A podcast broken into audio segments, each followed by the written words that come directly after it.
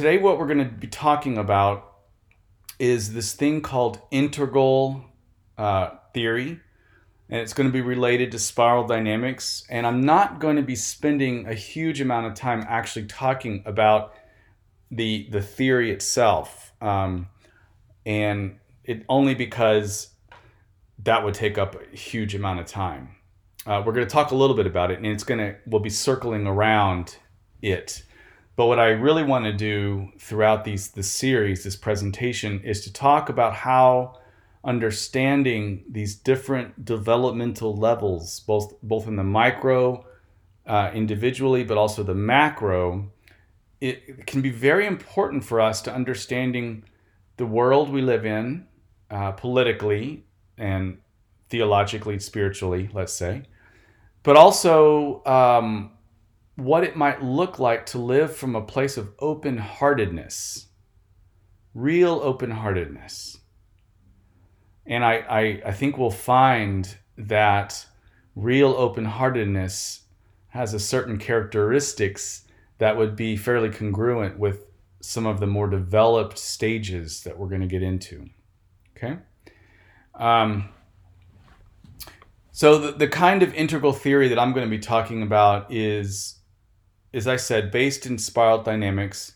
It's based in some of what Ken Wilber developed um, in his integral philosophy, and it's also based in some of uh, Steve Stephen McIntosh's work, who was a student of Ken Wilber, but then branched off and really developed some pretty easy to understand terms that coincide with a lot of what is being talked about um, oftentimes in podcasts these days. So I hope that this will be an interesting presentation for everyone. And I do invite people to weigh in.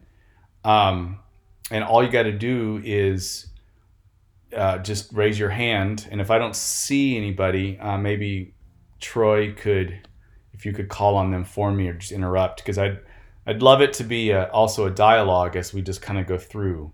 And then I will pause from time to time and ask if anybody has any comments or, or uh, questions. Not that I would know the answers. we can all raise our hands by going to reactions, and there's a, a hand you can put up there under reactions. And it's not dependent on me seeing it then. Okay, mm, that'll work.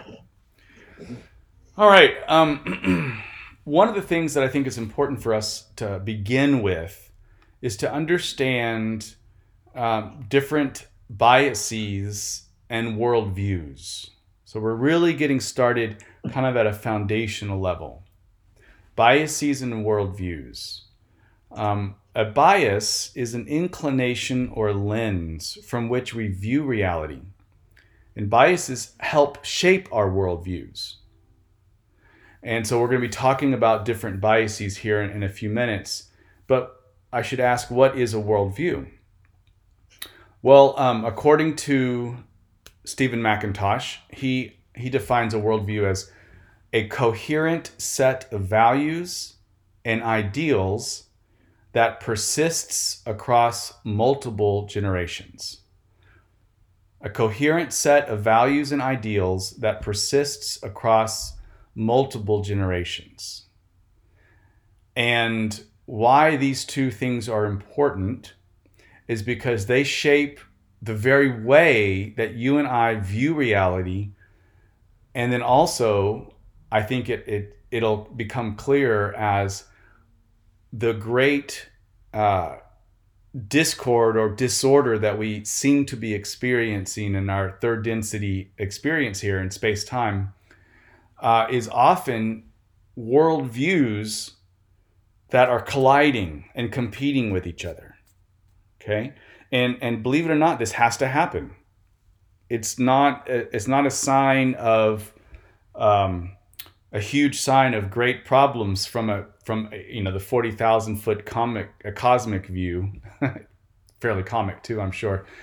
Uh, but these things have to happen just in the same way is that a child growing up takes a long time to grow up and has to fail, you know, lose and then renew, loss and renewal, loss and renewal, falling and, and rising over and over and over again. And it makes us the people that we are. But at the same time, at least in, in psychology, certainly we can see that there are such things as becoming fixated in a stage and not being able to move past them. Um, kind of repeating the same patterns where we might be needing to move into a, a different or more mature developmental level, but we're not able to for some reason. So I think there is some argument to be said that at least at the third density level, we do have some stagnation. We even have some regression. And we're going to be talking a little bit about that. But I, I am going to say at the front here, I don't consider myself a um, an expert in spiral dynamics nor in integral theory.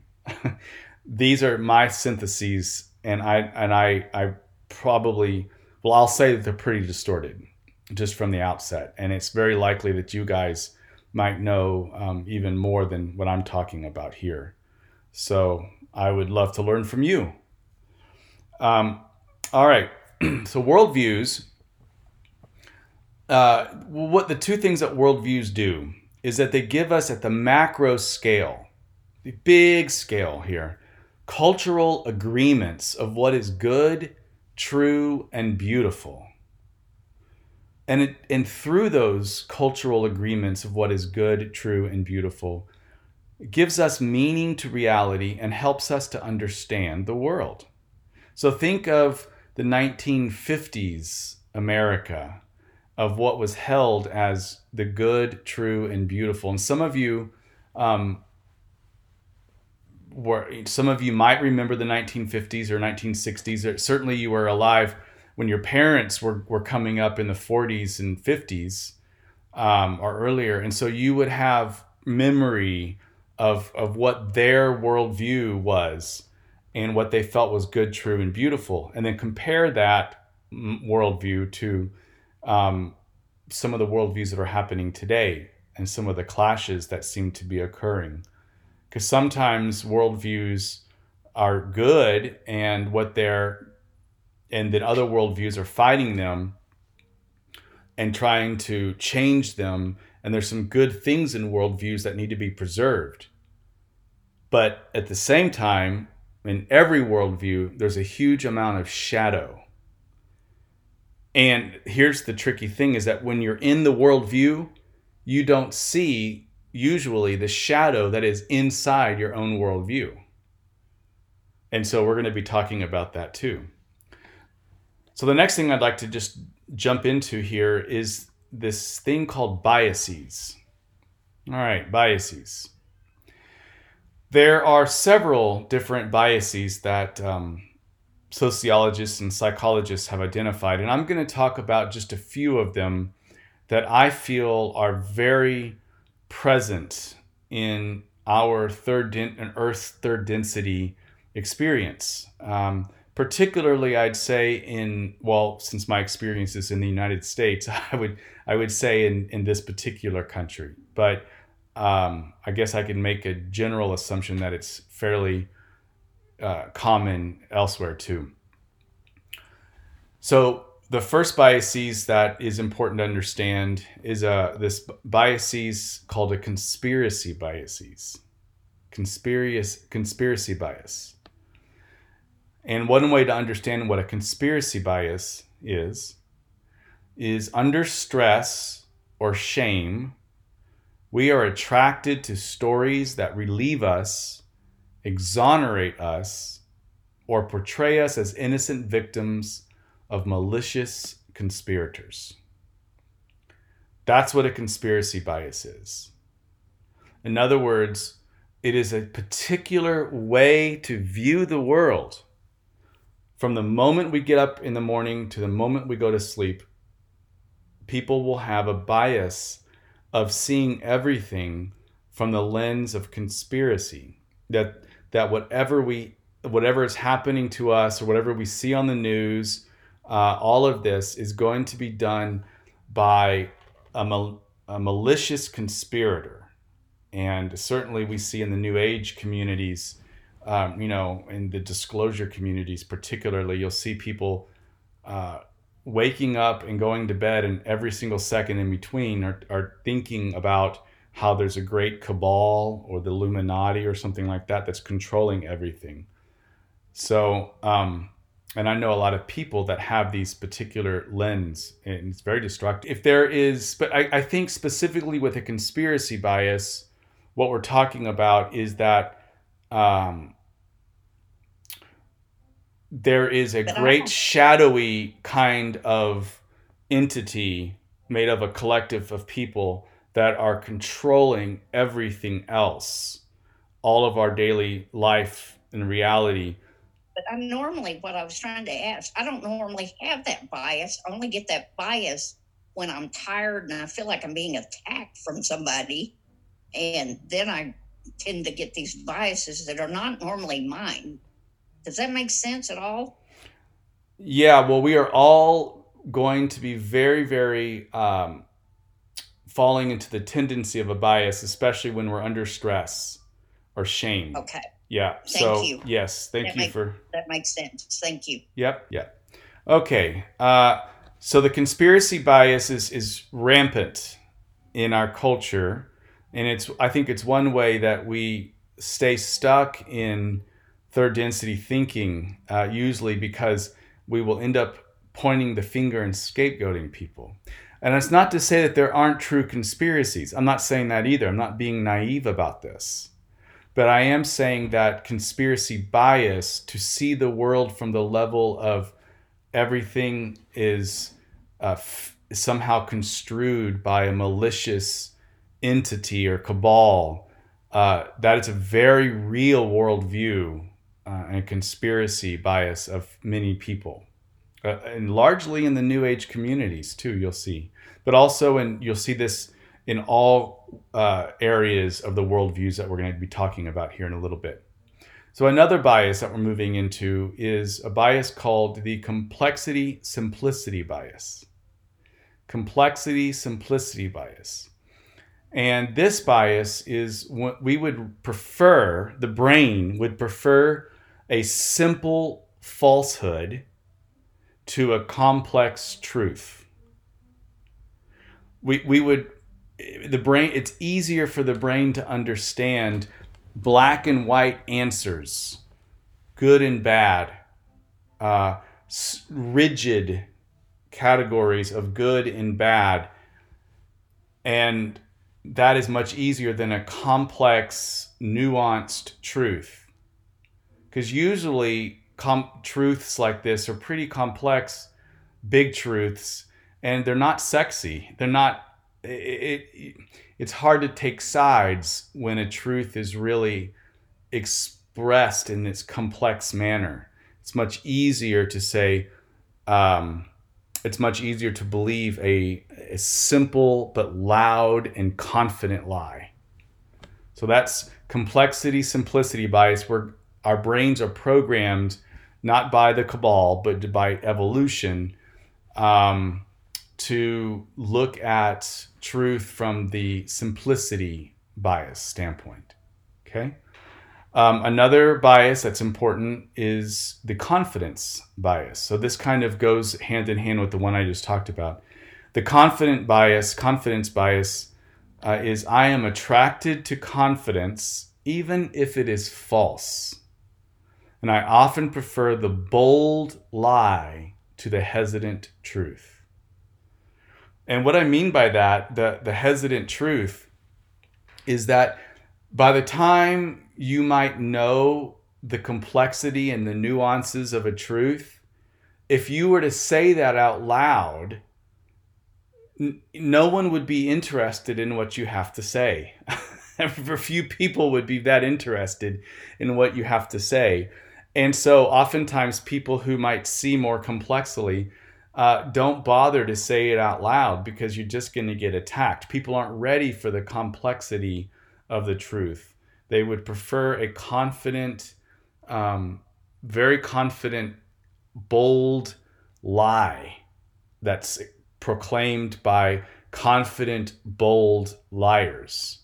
People who are able to produce their truth in a confident and bold way, um, especially if there's no nuance or ability to see other sides then you're you're going to be in the presence of somebody who is really dealing with a lot of confidence bias and we'll be attracted to them too. So we'll, we need to see that in ourselves.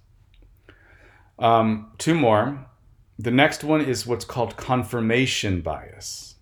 And this one's a big one too. Uh, we judge new ideas based on the ease with which they fit in with uh, and confirm our standard view and what we already believe. Um, yeah, I just want to pause here. Sonia, you had a question? Yeah.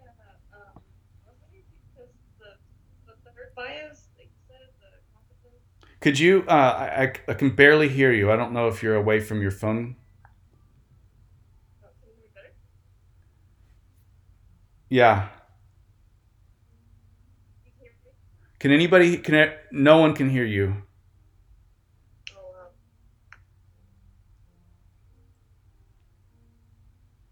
But we want to hear what you have to say. Yeah, can you hear me? Well, talk. Yeah, just talk and see if we can hear you. Okay. Yeah, Can you, can you hear me? Barely. Okay. I was gonna ask what the difference between the second and the third. What was the difference between the second, the complexity, simplicity bias, and the third one, the confidence bias? Is that what you're asking? Yes. Okay, got it.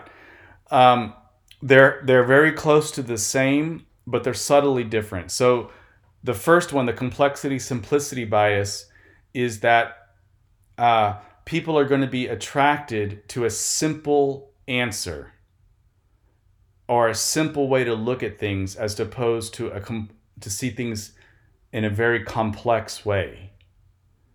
Uh, so, for example, can anybody think of something that people might say that's really, really simple? It's a simple bi- simplicity bias. Can anybody think of something like that? That we prefer a simple falsehood to a complex truth? Can anybody give an example? It's fake news. Okay, it's fake news. Simple explanation. And uh, when in fact there may be some truth, maybe it's it's spun a little bit, and maybe we could correct the spin. That's too complicated to explain. It's just fake news. Good. Or another one I can think of, um, and this would be revealing my own bias, but that is uh, the COVID. The COVID is um, false. It doesn't exist. It's not real. You know, or COVID was created by the cabal. Um, now, I don't have any of those facts, but it's real simple just to throw those things out there instead of seeing it more, much more complexly. Um, so that would be complexity and simplicity bias, and then uh, another one I can think of complexity simplicity bias is if you see somebody who maybe is a kind of jerk, for example, um, or maybe even a narcissist, you know, but it would be easy to label them as negative, maybe. Uh, but then you learn about their life growing up and how hard it was for them, and maybe they suffered trauma after trauma, you know, and just a really, really rough life. So we could label them as just idiots who don't want to have much to do with them, simplicity bias, or we can see them from a, a, a more complexity place. But the confidence bias, that's the one that is the third one that I was talking about. And that's where uh, you might have a leader standing up and just saying, This is how it is, folks. They're out to get me. It's they are they are doing this to me. They are all liars. They're all wrong. You know that kind of thing. Um, and you're going to believe it.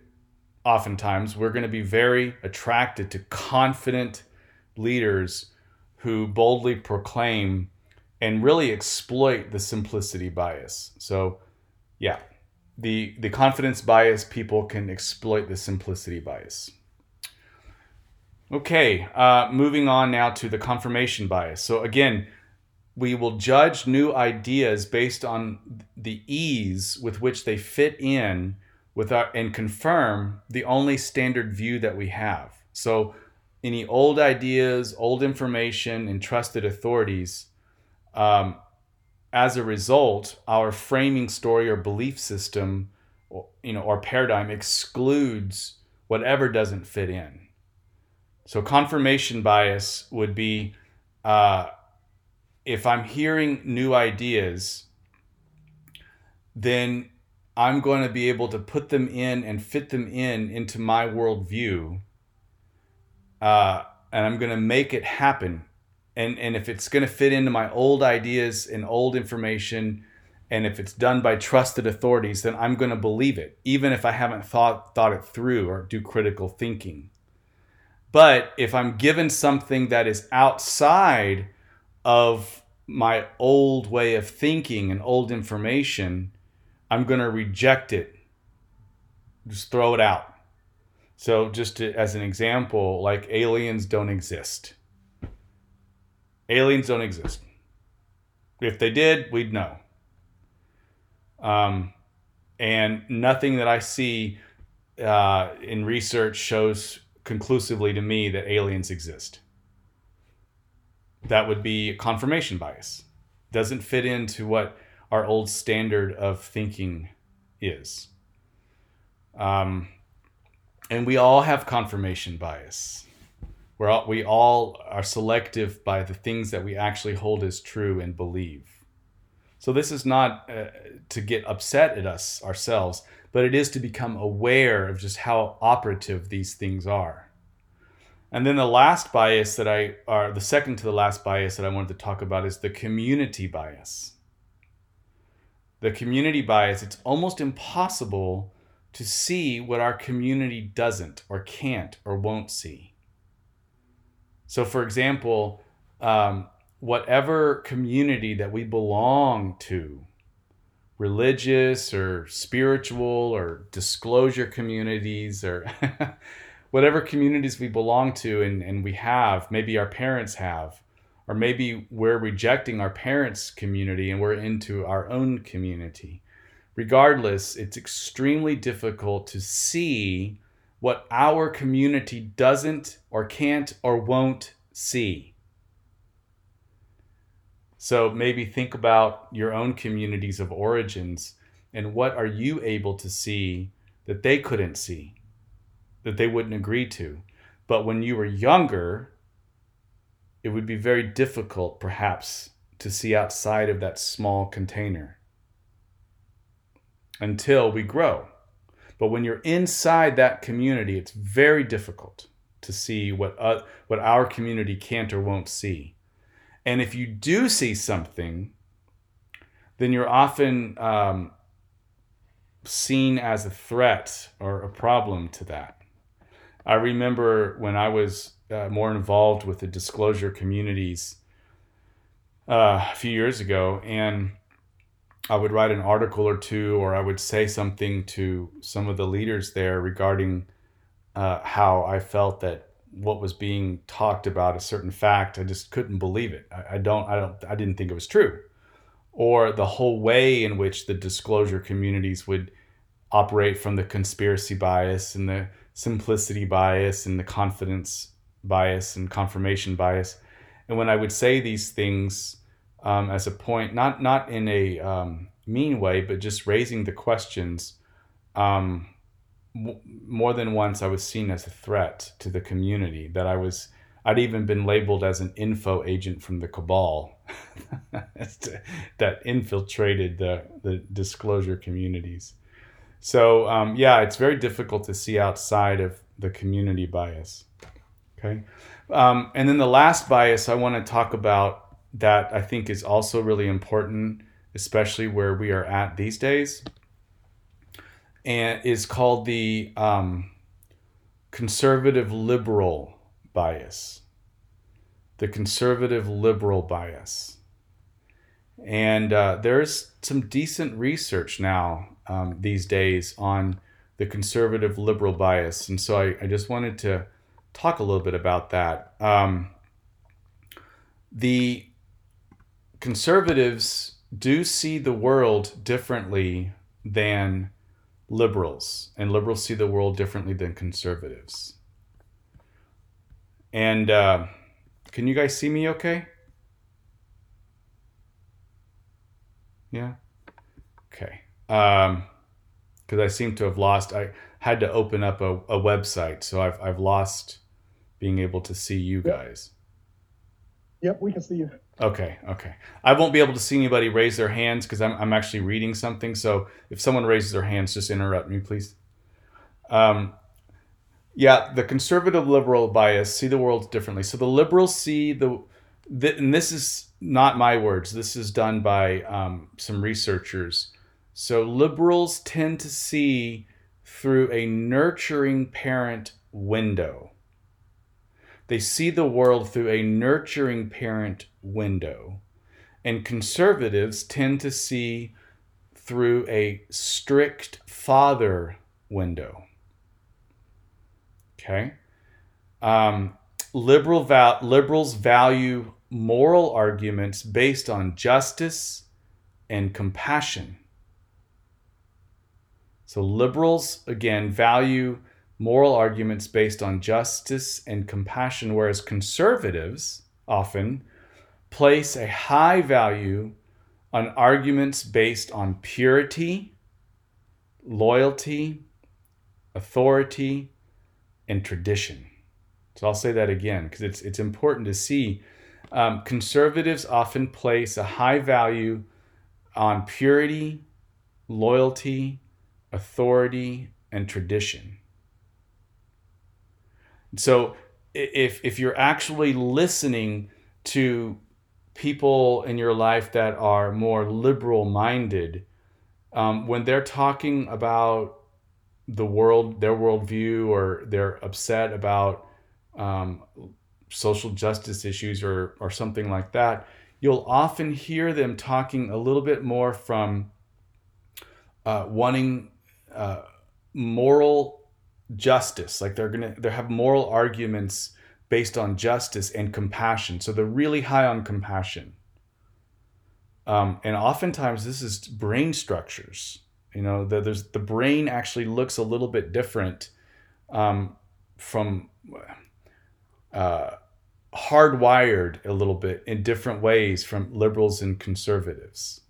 And th- there's a nurturing parent window but from the other side, the conservatives, again, this is a some people are even arguing you're kind of born into this. Not it's not necessarily a worldview that you adopt. I mean, surely there's going to be nature and nurture uh, involved here, but some people are going to see the world through a strict father lens, and their high value is purity the purity of something and the loyalty to the group and authority and tradition.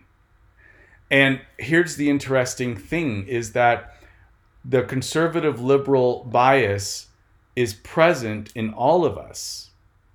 We just have to wake up and see from which bias do we actually operate most from because a kind of open-hearted bias if we could call it that way a law of one bias perhaps would be one that is knows when it's important to see the world from the eyes of a nurturing parent, um, where moral arguments should be based on justice and, and to have deep compassion.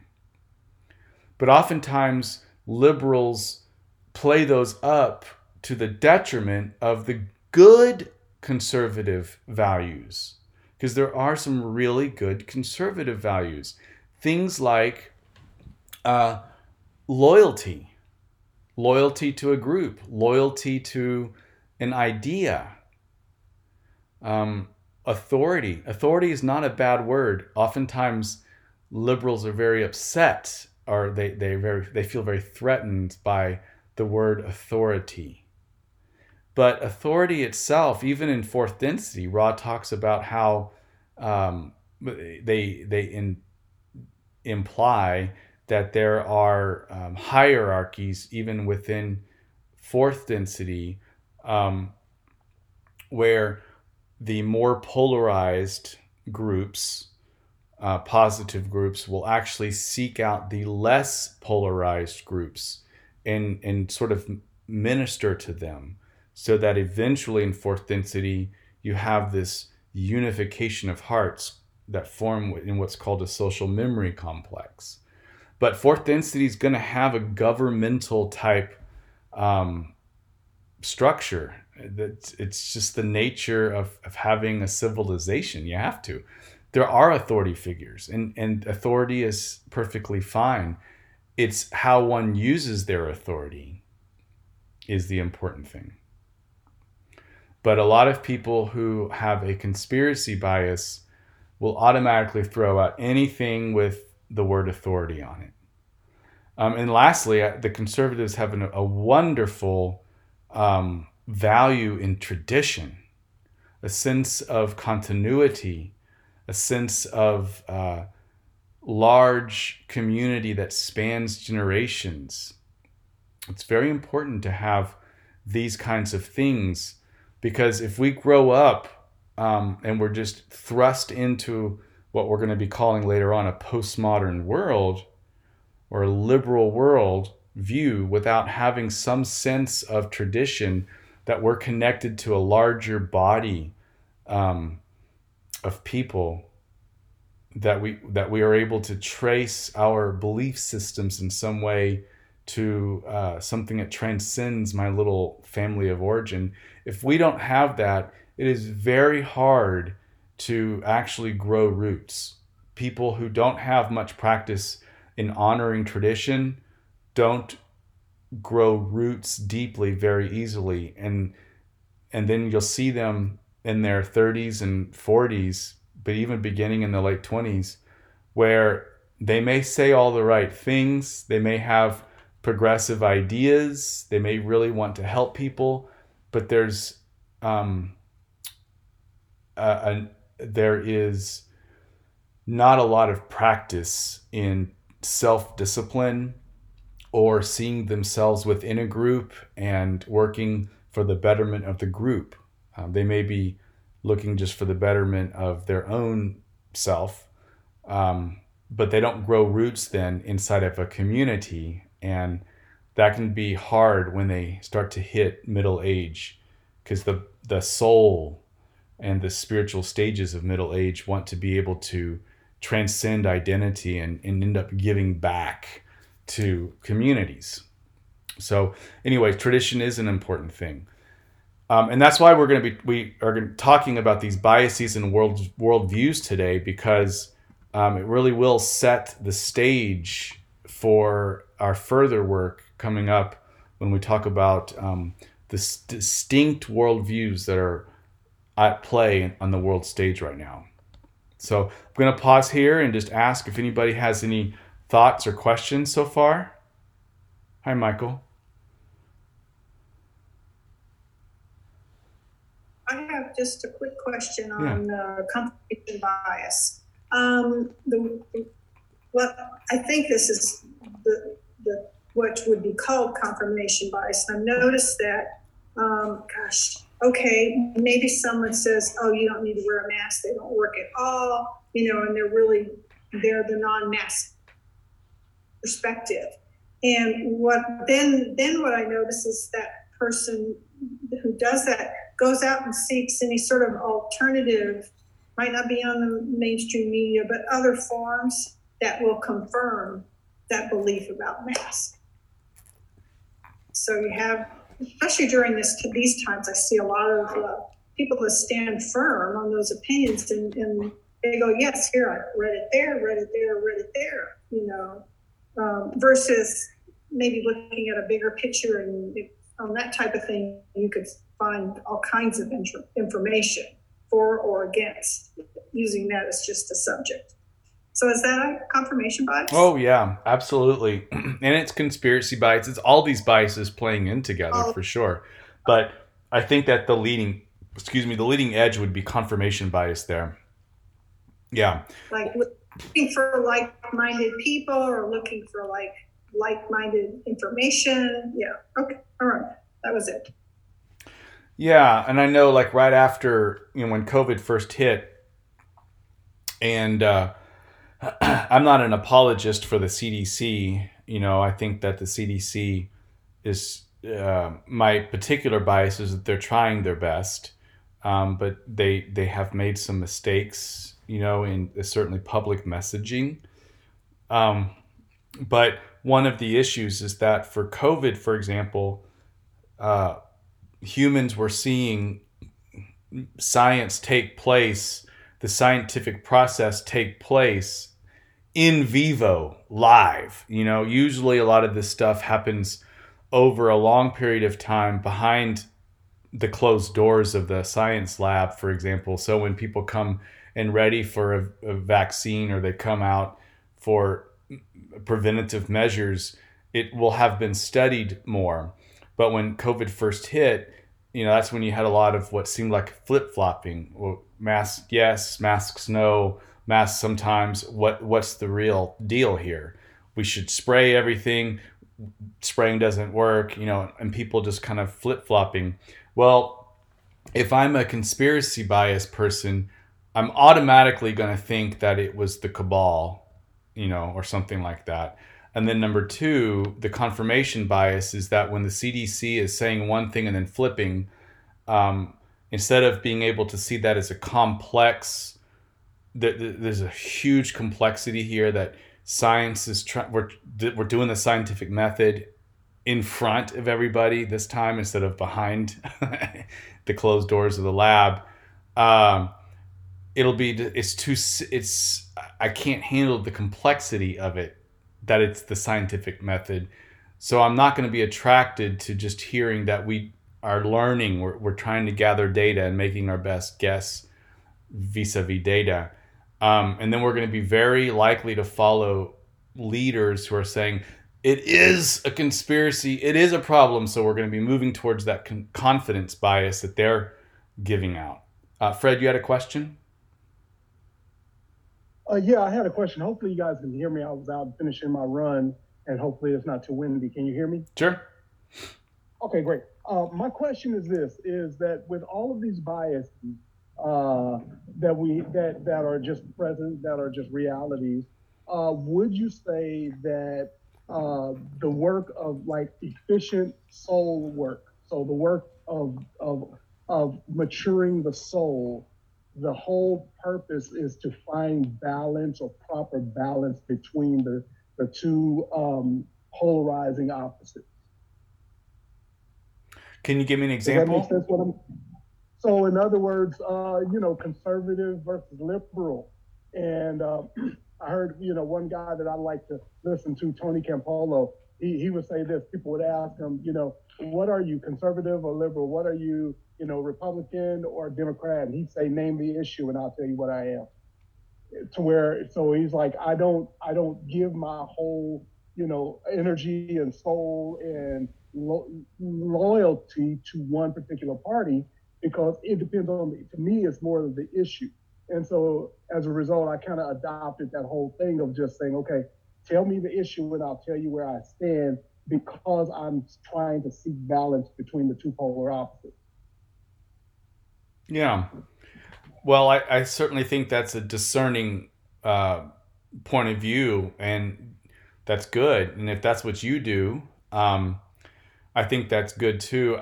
One of the things that I would say is that neither party is going to present a complexity bias very much. But there are parties, perhaps there are some ways in which people are good about articulating some levels of complexity versus other uh, people who would just be very simple and confident right. and bold.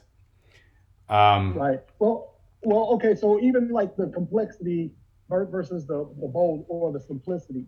Okay. Uh, what, where I'm saying is, okay, if, if I want to do soul work, if I want my soul to grow and to mature, the goal is to find the balance between the two and for and hold both loose, but hold both um, extremes loosely. So, because uh, you know, and I think like okay, so theologically, you look in the Old Testament, the Proverbs, the wisdom teachings, it really kind of poo-poos on the idea of simplicity. It, it's like you know, simplicity from that standpoint is saying yeah, you're naive, and naivete can get you, you know, messed up every time. So it's, you know, being wise as serpents, harmless as doves type thing. So learning that, and then of course you can get so wise uh, that you become a fool because you're seeking after power. So how do you find the strike the balance of having a simplicity of daily bread seeking, and so you're not power grabbing. Uh, so so once again, finding a strike of balance. That's what I was trying to. Yeah. Um, I think I don't know if this is the right way to look at this, uh, but what I try to do is first realize that I lean in one direction or another, not just the conservative liberal, but also um, conspiracy bias and all of these biases we all have. And anybody you talk to, even if they're super progressive or super conservative, they're going to have these biases. It's kind of like you don't get through being a human without them. So it's not a matter of not having them.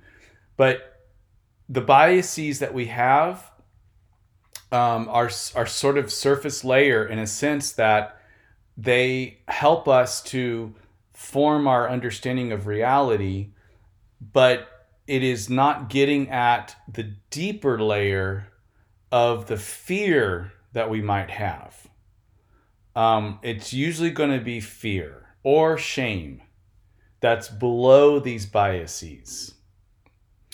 The fear that we're going to lose tradition, the fear that someone is going is trying is out to get us, you know, especially if we came from a traumatic uh, childhood or our parents were um, traumatic to each other, you know, divorce or, or just really hard growing up, man, is that hard to not see the world from a conspiracy bias, you know, or or hear someone talk and you can hear them be absolute resolute about how they view the world and people are out to get us and we need to be strong and if they're not with us they're against us all of that but underneath that is going to be a good dose of this is how I understand it. Okay. A good dose of fear, but also a good dose most of the time of trying to understand the right thing.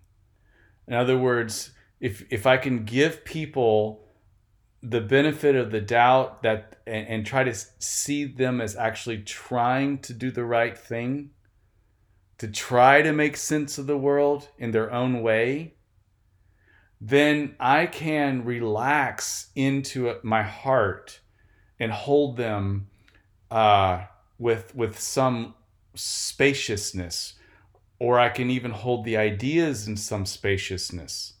But below the strength the bias, so if you have somebody who's really coming from a strong bias, almost always is going to be fear and shame, sometimes connected, sometimes one is going to be bigger than the other. What are your thoughts about that? I agree. I think that's that's that's really true, and it made me think. I wonder if it's easier to see, and I mean, this is a rhetorical question. I think it's easier to identify and locate bias within others quicker than it is within, you know, one's own self. And maybe that is that process of that, you know, next level, next stage of life.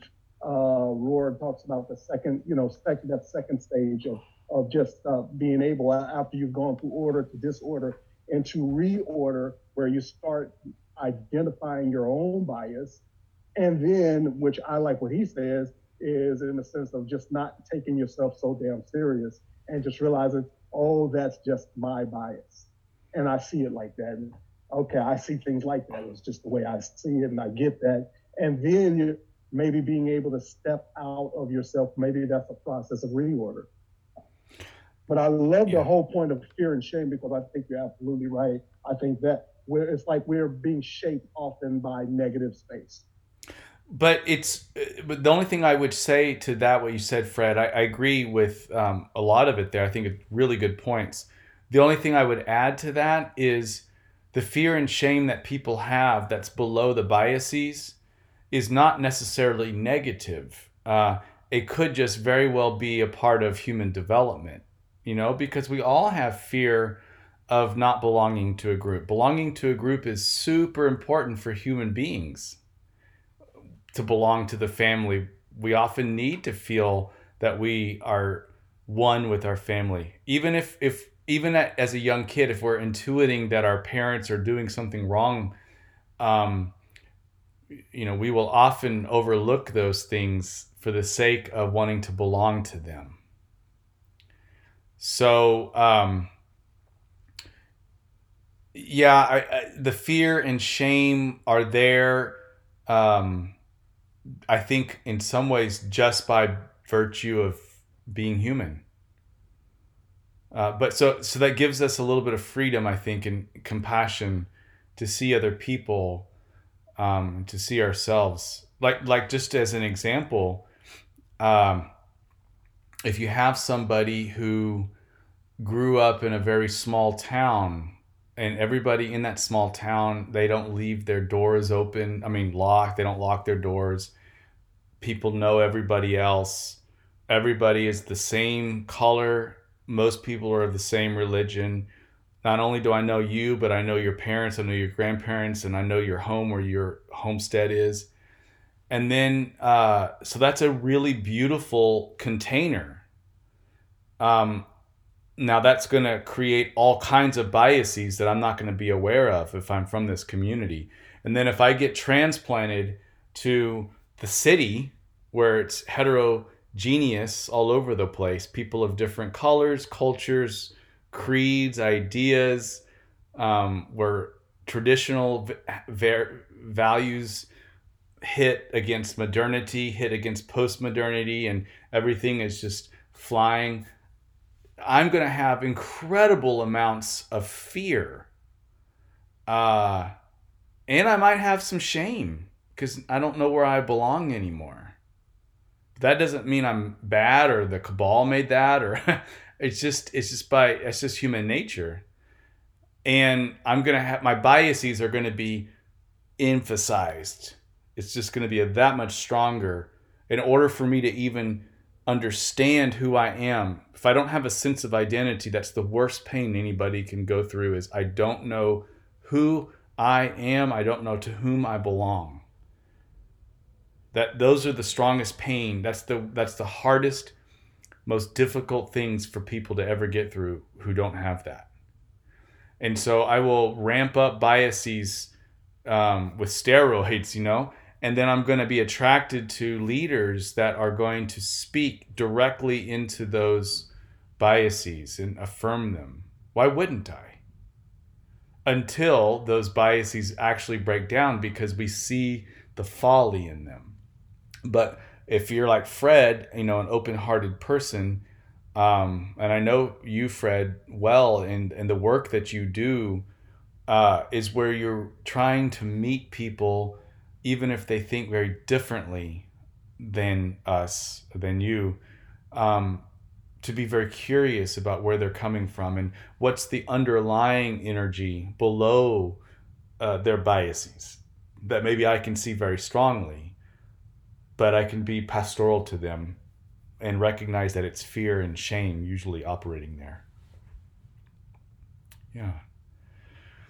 Um, so, anyways, did anybody else have any comments or questions before we wrap up this part? Oh, I would just say really quickly, yeah. um, things, especially with biases, it by the whole biases things um, is a pretty large topic. It can go to you know pretty large scale. I know that the Confederation says that a lot of the world's issues today and throughout history has been due to the different bi- archetypical biases or group races that have incarnated in Earth's density. So we have 16 different civilizations that have all come from different sublogoi who have all had different archetypical minds. When you mix all of those together, then there's going to, you know, kind of be that clash. Um, and then my other point would um, was that, you know, I also learned that we come into our lives with biases that have been developed from previous lifetimes. And sometimes those biases are for balancing. Sometimes we come in with those biases to balance out. And sometimes those biases are also kind of here to help us out. So I just want, kind of wanted to throw that in also. Yeah, very, very well said. And the law of one often talks about biases in, in, in the ways that we can talk about distortions, you know, distorted points of view, or uh, it doesn't necessarily mean a negative thing either. It's just we have to have these biases.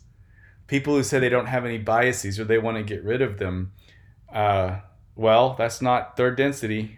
it, it, it's not that you don't have the biases, it's just that we become aware of them. And then we're less likely to operate from them, or we can receive other people in a more open hearted way. Uh, Troy, you had, a, you had a comment or question?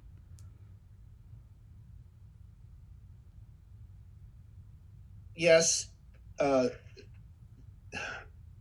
I, I'm seeing transferences all over here. And uh, of course, psychodynamic theory uses the concept of you're transferring feelings that you had in the parental situation to situations where it doesn't really apply. Uh, and your probably biases are involved in that process too. But like uh, uh, what Demarcus was saying, you know, if you've got a, a past life thing, you're transferring that to the present life that know and applying it in a way that may not be in keeping with what's really happening in front of you, but, be, but because of your bias, you're you're distorting it. And I'm just I just I'm just saying the concept of transference gets mixed in here too somehow. I think. Well, I think it's you might even be safe to say it's almost all transference. you know, projection and transference. I don't know how it couldn't be.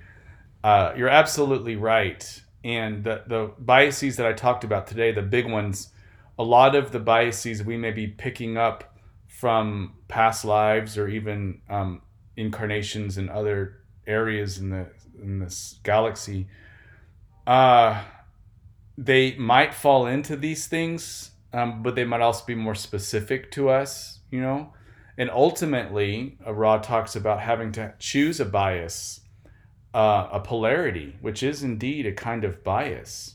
Am I going to, the person on the positive side, for example, the more positively polarized they become, they're actually choosing to understand all of the catalysts that they are undergoing from the bias the, they're, they're, the bias is to choose to receive all of this as gifts from the creator to help me understand and use them efficiently to continue polarizing more to the positive path. And then of course the opposite would be true for the those on the negative path. So that is a type of bias as well. Uh, but the biases that i talked about today um, the one, two, three, four, five, six, the six biases are one of mi- six of many biases that sociologists have kind of kind of come to be able to lump them in, in certain ones um, to give us some clarity. And I, I, I chose these six because I see them so rampant in our society and in myself. You know, uh, I'm talking here from a personal place too. So very good. Um, we have a, a lot to discuss in these presentations. I'm excited to jump in because we're going to be moving into uh, the different worldviews next time, and that's going to really start to become clear uh, how they operate in our world today, especially in America. Yeah, um, Sirach, you had a question or comment? Yeah, I was going to be quick. I was, I, ju- I had just finished a um, a seminary course on leadership, and one of the um,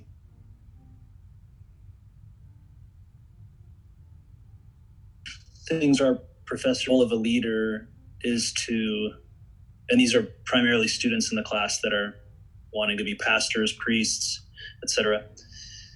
The role of the leader is to fail the expectations of your congregation at a rate that they can stand and he was um, talk. He talked a lot about biases throughout the course and how leadership is not completely overwhelming and just burning down all the traditions or setting up brand new traditions, but discerningly moving people. He didn't have the framework of spiral dynamics throughout the course, but moving yourself and people up the spiral at a rate that is uncomfortable but it is at a rate they can on to where they're encountering their biases, but they're able to hold them, observe them, to not react defensively or dismiss them or deny them, but to you know just gently get them to hold them and look at them. So I thought that that was a helpful concept throughout the course. Just wanted to add that to your talk tonight. I love that. What a great definition of leadership. That's fantastic. And I think that's also what counselors do. to some degree, that's what we do too. Yeah. Um, so, anyways, I, I haven't checked the chats. Did anybody say anything here in the chats? Oh, okay, we do. We have some chat stuff. Um, Demarcus says, I would say that each has some violet, a balance of both conservative and liberal. They could also be neither, as each Abrahamic religion originated in different times and cultures that had ideals different from uh, what we would view today as liberal or conservative. Oh, I think you are in responding to Eduardo. Uh, and Eduardo says, Would ideals or morals stemming from the Abrahamic religions be conservative in nature, or could they also be seen as liberal, or would it be a mistake to even cover them all the lessons under one umbrella? Uh, well, there be both and a lot of times what we would consider as as traditional conservative religious things when they were actually brought about or instituted um, that they were quite liberal like super liberal like liberal enough to get crucified for you know um, and the prophets were often very liberal the prophets were the super progressive people of their time and they were often hated or killed because they were so uh, liberal. But then what we're seeing them now, we might see them as, as, sort of part of the tradition and conservatives. So yeah, it doesn't quite fit, um, but it is an interesting thing to think about. Yeah. Um, okay. Let's see here. Uh, we're going to conclude, and I'm going to ask if there's anybody who would like to close this out? Anybody that. Uh, you know what? Uh, maybe I could ask Barbara. Would you read that one more time, very slowly for us? That was such a beautiful way to open up our our group. So if you could say the clo- the welcoming prayer, so we can take our week with this. Okay. Welcome, welcome, welcome. I welcome everything that comes to me today because I know it's for my healing. I welcome all thoughts, feelings, emotion, persons, situations, and conditions. I let go of my desire for power and control. I let go of my desire for affection, esteem, approval, and pleasure. I let go of my desire for survival and security. I let go of my desire to change any situation condition, person, or myself. I open to the love and presence of God and God's action within. Amen. Amen. Amen. Very beautiful. Okay, Thank wonderful you. people. We'll see you next week. God bless. Have a good day, everybody. Night. Thank you, Doug. Happy You're birthday, welcome. Dougie Fresh. oh, yeah. Happy birthday. I forgot. Sonia, we hope we can hear you better next time. Yeah. Yeah. We like we're glad that you're here. Yeah, love that you're here. God bless everybody. Bye.